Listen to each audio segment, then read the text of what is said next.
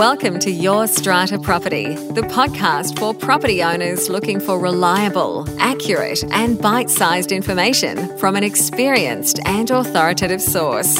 To access previous episodes and useful strata tips, go to www.yourstrataproperty.com.au.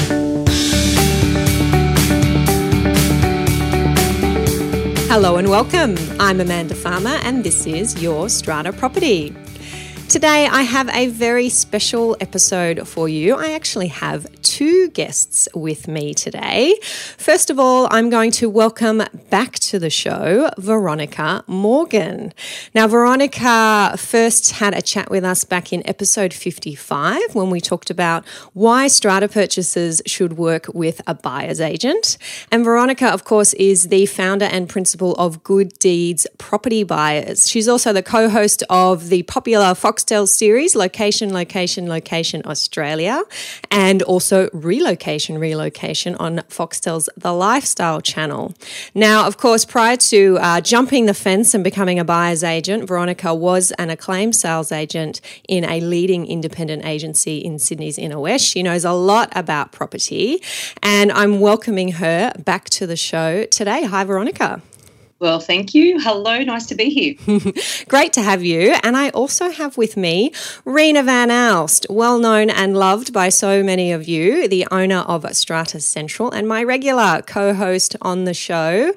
And we are all together today to chat about what to look for when buying a strata property. Hi, Reena.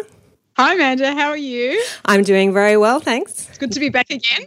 yes. Lovely to have both of you, very experienced, knowledgeable ladies with me here today. And we had put our heads together and I think identified quite a, a, common problem and a little bit of a scary problem, I think, in the area that we work in. Strata owners buying into strata, looking at buying into strata, and not really knowing much about what it is, what to expect, what are some of the common problems. And we thought together, let's have a chat about it on the show and try and head off some of that confusion at the pass and see if we can create a smoother transition for people who are entering what doesn't necessarily have to be a complicated, scary space, but sometimes is. So, thank you very much for giving up your time today to come and have a chat. I'm going to start by asking you I, I, don't mind who wants to jump in first. Why do you think it's so important that people understand what they're getting into when they purchase a strata property? You know, I hear a lot of people there's a lot of misconceptions, a lot of misunderstandings about strata. One of the very, very common ones that I hear is I don't want to buy strata. And I always have to ask why. And oh, because of levies. And I'm like, oh, so tell me what you're worried about there. And it's like, oh, well, it's an added cost. Okay, well, so do you know what the levies pay for? You know, and so when we had the conversation to say, well, okay, when you own a house, you are going to have to pay for insurance. You are going to have to pay for maintenance. You are going to have to pay if the roof needs fixing. You're going to have to pay if there's, you know, the, the side pathway and there's a tree that the roots rip it up and all that, all the plumbing problems, all of that sort of stuff. You pay for it, but you pay for it as and when it happens. Mm. And you mm. don't have much discretion around that. And it is, you don't necessarily even budget for it. You just have to pay for it. Whereas in a strata building, of course, it is budgeted for and a good, well-run building, and Reena, I'm sure that you've got lots to say about this, um, will, you know, will account for it and budget for it and anticipate that expenditure and also manage how it is spent as well. And that is the same things you're going to have to pay for if you own a house, except that you share the responsibility. So once I sort of put that to them, you know, they think about it quite differently. Mm. Yeah, my experience has been that people actually don't understand what they're buying into. So they think they're actually buying an apartment and that and that apartment is totally theirs. Mm. They can do whatever they want when they want. And as Veronica said, I think another very common issue that comes up is levies. But I think another thing that people should understand is how is the building being run by both the strata managing agent and the strata committee? Because in a well-run building, all the things that you're talking about, maintenance, you know, um, improvement, all that stuff sort of happens. Whereas if there are buildings where there's conflict between the various members or owners in the building, it can actually cause a lot of problems, I think, for people individually. And they don't realize that they're not just buying into their own space, their own apartment where they can just sit there and, you know, like it's their home, but they're part of a community. And therefore, there are other people that normally in a house purchase you wouldn't have to think of, apart from your neighbour perhaps on either side and behind you. Whereas in a strata scheme, it's communal living, and there's a lot to think about that comes with that, both behavioural issues, financial, you know, unfortunately political. And hopefully, if you do your homework and, and check out the records and understand what you're buying, I think that there'll be a much easier process when you do eventually move in and, and live there. And therein lies the big challenge, isn't it, really? So mm. that checking the records and understanding what you're looking for when you're doing that. Yeah, that's exactly what I was going to ask you, Veronica. As a buyer's agent, how often are you seeing people who understand the need to do that homework, to check the records? And perhaps if you're recommending it, do you have some pushback there from clients? Oh, no, I don't need to do that. Oh, isn't that an added expense? Oh, it'll all be fine. What are you seeing on your side? Well, interestingly enough, not much pushback on getting a strata report, but a hell of a lack of understanding of what to expect in it and the fact mm. that they are inconsistent and to what even to look for and, and, quite often what we see is that you know people may have come to us they may have already been through a process of looking at some properties for example and and they've been thinking okay well i just get a strata report or my solicitor gets a strata report and then the solicitor reads it and mm. whenever I've encountered a solicitor who's actually read the report, and a lot of them now will actually say, no, I don't do that. But mm. those that do, they, they pretty much only comment on the balances, you know, the fund balances. And it's like, oh my God, if you, you get the report, that's fine, but it's not enough to no. just get the report. you have to read it and understand it, and also start to understand that it might be missing a hell of a lot of information. And I know when I was talking to you, Reena, you mentioned about the inspectors coming into your offices and the vast difference, or they were they yes. talking to you? Yes. I was shocked when you told me about that. Yeah. Well, I mean, my experience has been that, yeah, the reports vary because I've been given copies of reports from various purchasers that end up being, you know, owners in some of the buildings that we manage. But most communication now takes place on email. I mean, you know, you do get phone calls, but the majority of it is in writing. And yet, I haven't had one strata search company ask me to look at the emails. And I'm thinking, you know, the minutes, you know, usually are a summary. They're not. They don't show the whole picture necessarily. Some buildings don't meet regularly. Some think buildings, you know, do a lot of work on email, approving things, and then ratifying them later on. And I'm just surprised that no one looks at emails. It's just Mm. Uh, but I think also maybe it's obviously a cost issue because you know the more time the searcher has to spend perusing all the information, obviously the more they have to charge. So I'm not sure if it's more a costing where people try and just spit out a, a sort of a standard report just to keep at a certain cost to be competitive versus mm. you know really putting in the time and you know I mean you're spending over like I mean obviously Veronica all of us know and Amanda and Sydney prices I mean you know there's nothing under a million dollars and mm. people are spending a million dollars and yet you know, sometimes they, they worry about spending an extra thousand on getting a, a proper report that would give them all the information.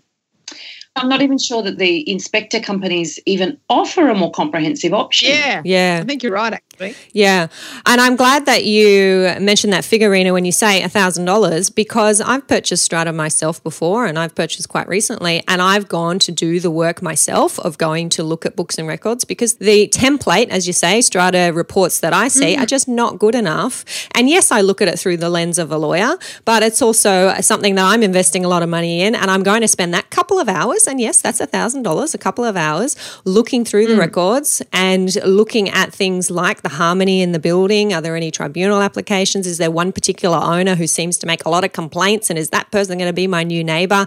That doesn't necessarily come through in your template strata report. No. You're just getting the balances, you're getting the minutes of the last meeting. And there are only things that you pick up when you have someone like a strata lawyer go through and search through those records with some background knowledge of where future problems problems lie, and they're often hidden to the naked eye, if you like, um, until they crop up and, and cause mm. that discontent and that cost. It's an interesting one. So, you know, and I'm obviously alarmed by this because, look, we have a process. We read strata reports and we have we look for the gaps and then seek to find out the answers to those gaps. But what we often find is that you ring the strata manager, and, and certain companies will have a policy not to speak to anybody other than an owner. So they may well have authorised the actual giving access to rec- of the records to the inspector, but that's it. That's as far as they go. So there's very little insight to be gained through the actual manager themselves. So I guess Reena, and Amanda, I, would be really keen on on some suggestions. I mean, I know what we do; we dig, dig, dig. But for, for somebody doing it themselves, how on earth are they going to find out that information? Well, I mean, I think in a previous episode on this podcast, I did speak about an experience where I had someone that rang me and wanted more information. And normally, the reason that managers say they can only speak to owners is because they are engaged by the owners corporation. So that's, you know, it's a law of agency. But the issue that precludes managers from being confident enough to speak is that sometimes what you say could be misconstrued. And this happened in this particular experience that I mentioned on, on a recent episode, where what I'd said to the person was totally misconstrued and misunderstood. So, therefore, you know, she was going to make a potential purchase based on a misunderstanding, and that's why I think where managers can be sued if mm-hmm. if someone makes a purchase and then they actually then suffer a loss as a result of that purchase because of information that was given perhaps verbally. Whereas if it's in writing, you know, at least that's safer, think, for everyone because the prospective purchaser has it in writing. I've got it in writing. So if people misunderstand what's written, that's a separate issue. But in terms of, you know, he said, she said, it's very hard to, if something goes wrong, and it did in this case. I mean, I'm, and I'm talking about a building where, you know, she was spending nearly $2 million on an apartment. We weren't talking about a small amount of money. Mm. Excellent question, Veronica. In terms of practical tips for owners who might be wanting to do this work themselves, don't necessarily want to hire a strata lawyer and don't want to rely on the, the template strata report, simply make an appointment and do your own search. It's not rocket science. Um, yes, there is some benefit that you will gain from having someone with experience looking at these records, but if you sit down and set aside a few hours because you're likely to be met with many, many folders, if not boxes, set aside a few hours to just read through the documents, read through what's put on the desk in front of you, and things will jump out to you, which will just grab your common sense and say, hmm, okay, well, this particular owner in lot three hasn't paid their levies for eight months and nobody's doing anything about it. All right, well, how does that affect the bottom line? Why are we having to have a special levy that's come up in the minutes of this general meeting? You may not have your head around all of the terminology, but you're going to get a general idea, I think, from just spending that time yourself looking through the documents slowly, carefully, making notes, writing things down to perhaps Google later, you're going to get a general feel for is this the property for me or are there are a few red flags here? You'll see things like, oh, there's water penetration. The ceiling of the lot seven kitchen has been leaking because of a water leak from above, and that's happened three times over the last four years. Well, there's a problem there. So these things I think are, are common sense. And if you don't necessarily have the budget to get an expert to do it for you, there is nothing stopping you as a potential purchaser when a property is on the market from contacting the managing agent and saying, I would like to inspect the books and records. I am a potential purchaser of this property. What time can I make my appointment? Mm, interesting. Also, though, it can be so overwhelming. Like you said, you get you know, mm. numerous files and folders and boxes, even. And like you say, you say it's common sense. Mm. I guess what we look for, if there's not enough information, I you don't just say, "Oh, good, this building's got no problems" because there's no information, mm. there's no complaints or there's no defects or anything. So there's too little information is one red flag. Too much is a is a scary proposition because it's like, oh, oh my god, this is just an absolute can of worms so it's sort of like the middle ground in a way. You, you, know there's going to be issues that crop up. You just want to make sure that they've been managed and handled in a really sensible and professional way. I guess that's sort of it, isn't it? That's is that what you're yes. summarising it down to, or would you summarise it down to that? I think, yes, uh, there's common sense involved. And something that I'm actually thinking, and I've done it myself when I've inspected strata properties for purchase, there's always sticky beakers that live in the building and they come and have a look at the open for inspection and check out the apartment and you know who they are. And if you keep your ears open to what they're saying to the agent, oh, I just live in apartment number 30, I'm just sticky beaking, grab that person and say, oh, hi, how long have you lived in the building? What kind of a building is it? Is it nice? You're, oh, I've lived here for 25 years. It's lovely. It's quiet. Or they say, you don't want to be here. this is a can of worms. We're about to start a huge renovation. project. Whatever it is, ask questions. Nobody owns an opinion. There's nothing wrong with you saying, I'm really interested in dropping two mil on this place. Please let me know if it's something that I should get involved in or not. And, you know, there's, yeah, I do it quite regularly. And that, I think, that is your quick, cheap, accurate guidance that you're going to get from the people who live in the building. That's a nice tip. I love that one. So, look, we've talked about levies. Uh, Reena, from your perspective, have you had people who are new to strata, if not new to property generally? They might be sort of first home buyers and they've just uh, bought their first property and it happens to be strata, or they might be coming from a freestanding home. Maybe they're empty nesters or downsizers. What are they, they ringing you up asking you about? What are some of the common misunderstandings or the gaps in the knowledge? Is it about renovations? Is it about what are bylaws? What are the common things that maybe we can cover um, off today? Yeah, I think part of it, first one is, you know, what can I do? You know, renovations is usually a first one because most people, when they're buying in, want to, you know, renovate, especially if they've bought an older apartment or apartment that's sort of tired. So that is one of the first questions. Although sometimes I've had just recently someone who's gone in there and just done the work and said to me, "Oh, well, I've just found out now that you know the flooring was original, and therefore, you know, here's the bill." So I think sometimes people don't understand that, you know, in the day, you still got to seek permission to renovate, even depending on the bylaws and what they allow and don't allow. But you can't actually, like you do in a home, just pay for things and then get a bill and then say, can you pay it? So there's a big misunderstanding, I think, about, you know, what do I own and how does that work? Yeah. I think levies is another big one, as Veronica mentioned. Um, you know, what's it for? People see it as an expense. And the final thing I think people don't understand is about repairs. People think that, you know, this has been a problem before I bought this apartment. Why can't it be fixed tomorrow? And they don't realize that you have to get quotes.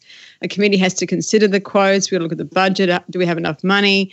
So you can't just get things done straight away for you like you can mm. in, in a freestanding home. That's a very common misconception about repairs and the timing and the quantum. Yep, absolutely. I'm actually experiencing that myself at the moment, Reena, because my husband and I have bought into strata after many years in a freestanding home. And we're living in our strata property, which I'm really, really enjoying. But there's a couple of things that need to be done. And explaining to my husband, who you would think has been passively living and breathing strata for a long time, that we do, we cannot just go ahead and start ripping up cables and attending to things that we think need repairing. We do need to make sure if we're affecting common property that we're running that past the strata manager. So thanks for raising that. I think it is a really common misconception. Mm. Now, Veronica, is there anything that you wanted to add in terms of common uh, misconceptions or misunderstandings that you come across when you're assisting clients to purchase strata properties? Yeah, I think um, it goes to that levies idea as well, which is all buildings with pools, gyms, lifts are expensive to live in. Mm. They're not all because it very much depends on the complex, obviously, and how many uh, lots are actually sharing those facilities, and and um, so that's just one thing. And also, a lot of people think that big complexes are not good to buy into. Mm. And as a general rule of thumb, I do prefer smaller complexes, but too small can be a problem. And, you know, and some big ones are fabulous communities, fabulous places to live. And you, you can see certain evidence in that people like to upgrade within the complex or, you know, tenants like to stay within the complex. And also they have, you know, community events and, you know, cocktail mm. parties and, and various uh, uh, buildings and complexes are, are quite amazing places to live. And so over time we sort of develop an understanding of which ones of those are really well accepted in the general buying community. And I mean, the good ones are a small proportion of the total that are out there, let's face it, when you get into those massive complexes. But they do exist. And I think a lot of people just automatically assume that none of them are any good. Mm. I attended a conference earlier this year, and I think it was the Deakin University conference, where a bunch of academics get together from around the world and share their research. And one of the academics had done some research on what size building is the most community minded. So, where are you going to get enough interaction with enough different people that you get some diversity, but also that you know everybody's name when you see them in the lift? So, not too small, not too big. And they'd come up with about 40 units in a block is a good size for getting a nice range of uh, different viewpoints and enough people and enough uh, skills around to help with projects, but not so large that you were strangers in your own building. So, I thought that was really interesting. Yeah, I like that. I'll try and find out what that research was and I'll pop a link to it in the show notes so that can be shared. Have you got any stories, Veronica or Reena, to share, perhaps with clients that you've worked with either before the buying process or after, uh, who've been pleasantly surprised by their experience of strata? Look, I've got some, um, particularly in, in Sydney because of the affordability crisis, as the media likes to call it. We are seeing that more families are looking at strata as a viable option, you know, to bring up their kids. And obviously, I think that's really the way of the future, particularly the way population is supposed to be growing in Sydney. But you know, it's, a, it's an international city type mentality as well. But we've had a number of clients, probably over the last say 12 to 24 months, their families they've wanted a house because they've just traditionally thought they should be having a house. And and we've really gone through what's most important to them. And when location and the connectivity to their existing communities and work and school and family and all those sorts of things and friends when that is really a primary driver in their search then what we've put to them that you know strata gives a great alternative and a much more affordable alternative to families in order to stay more connected to your, your existing networks. And, and obviously, we focus on the 10K radius of the CBD, so we're talking close in as well. Mm. And you know, we've had a number of clients that have bought either a townhouse or three bedroom apartments. And in fact, we've got one young family who I think they're just about to move into their first home, which is an apartment in Drummoyne. And we found a two bedroom apartment, which was 120 square metres on title, which is pretty big. Mm-hmm. But they've converted it into a three bedroom. So they've gone through that process of renovating and, you know, getting the approval with strata and council and, and the bylaws and all, all of that mm-hmm. done. I think they've just moved into it and um, and that's very exciting because they had been renting in, in Drummoyne for some years, and they had a, a real established network there, and that's that's a real success story. I you know I see that, and they've got room there to have another child basically, mm. and they've got so they've got some years ahead of them, and ultimately I think a good investment that type of property as as the demand increases for it. So that's one thing that you know I've been really excited seeing that take up of that idea of strata being a good alternative. Mm culturally in Europe and you know, like in big cities like New York, I mean, you know, families grow up in apartments is, is not seen to be something that, you know, you don't aspire to. Whereas and you're so correct, Veronica, that to remain connected and to remain in a certain area that, that you love living in, yeah, strata is a great alternative to living in a house. So I think because living in strata means that someone's taking out the rubbish for you, someone's doing all the cleaning of the yes. common area, all those things that you would have to do mm-hmm. as a family, which would take up your time on the weekends if you're living in a house. So as you've suggested, I think it's yeah, it's now a much more viable option. And I think, you know, economically, um, it does work out if you want to live in the same area to live in strata as opposed to a house and have all those benefits. And uh, my good news story was an owner actually had um, read all the bylaws, and when they moved in, they wanted to renovate, and the application had been, you know, submitted in accordance with that. And I thought, wow, someone's actually read the and understood them and, and knew what to do. So it was yeah, quite a refreshing um, change not to have to explain the process and tell them they can, what they can and can't do. They actually had done the research, you know, obviously before they bought in and they knew what they needed to do in order to get gain the approvals. So that was my good news story. Mm. Thank you for sharing those. And I think for my part, living in strata is definitely a lifestyle choice. And there are just so many positives when it comes to making that choice. Uh, as you say, Veronica, you can often uh, stay in the suburb that you want to be in and have access to all of your amenities that you may have gotten used to maybe before you had kids or while you were renting. And I think if you travel, if you do a lot of travel, you want to just be able to walk out the door, uh, shut it behind you, and know that everything's locked up and safe and you've got neighbors listening mm. out close by. And if anything happens, then you're going to know about it. And that's something that we like to do as a family. We do a fair bit of travel, and that's part of our reason to to move to Strata as well. To know you can just lock up and leave. And when we have busy lives, you know, we have you know both partners working these days, full time, big jobs, and you don't want to be mowing the lawn on the weekend, do you? You don't want to be cleaning out the gutters. You don't want to. I certainly don't want to be doing those things. I want to be at. The park. I want to be, uh, you know, at the pool, at the beach, and enjoying time with my family. So Strata just um, has so many ticks in those boxes for me. Mm. Now, I will ask each of you if there is anything you'd like to add before we wrap up, and do let our listeners know how they can find out more about you. Veronica. Well, listeners can find out about me on my website, which is gooddeeds.com.au. I have a very extensive blog there. There's lots of resources, and I've got actually a couple of blogs in there in particular about how to choose the best apartment in a block as well. So there's some thinking I might need to write a blog about how to read strata reports. So Sounds good. but also, um, I'm launching my own podcast. Well, hopefully, by the time this episode goes to air, it will be launched. But if not, it'll be imminent. So um, it's called The Elephant in the Room. Ooh. And it's all about you know who's really making the decisions when you buy a property because the elephant is a metaphor for your emotions Mm. and Mm. your rational mind is the rider now if you think about riding an elephant and the elephant wants to go left and you want to go right i'm fairly certain you're going to be going left. And the thing is that our elephant is making a lot of decisions for us. When we buy property. Property is a very expensive uh, purchase, however, a very, very emotional one. I think we need to Mm. acknowledge the emotion that's involved. And so the podcast is all about that. And we Wow. are, I'll have to get you both on it. Yes, Uh, please. we're, we're investigating, we're interviewing all sorts of people in the property industry. We start off by our first episode is interviewing a behavioral scientist, and then we're getting into auctions, we're getting into agents, we're getting into Wow. data suppliers.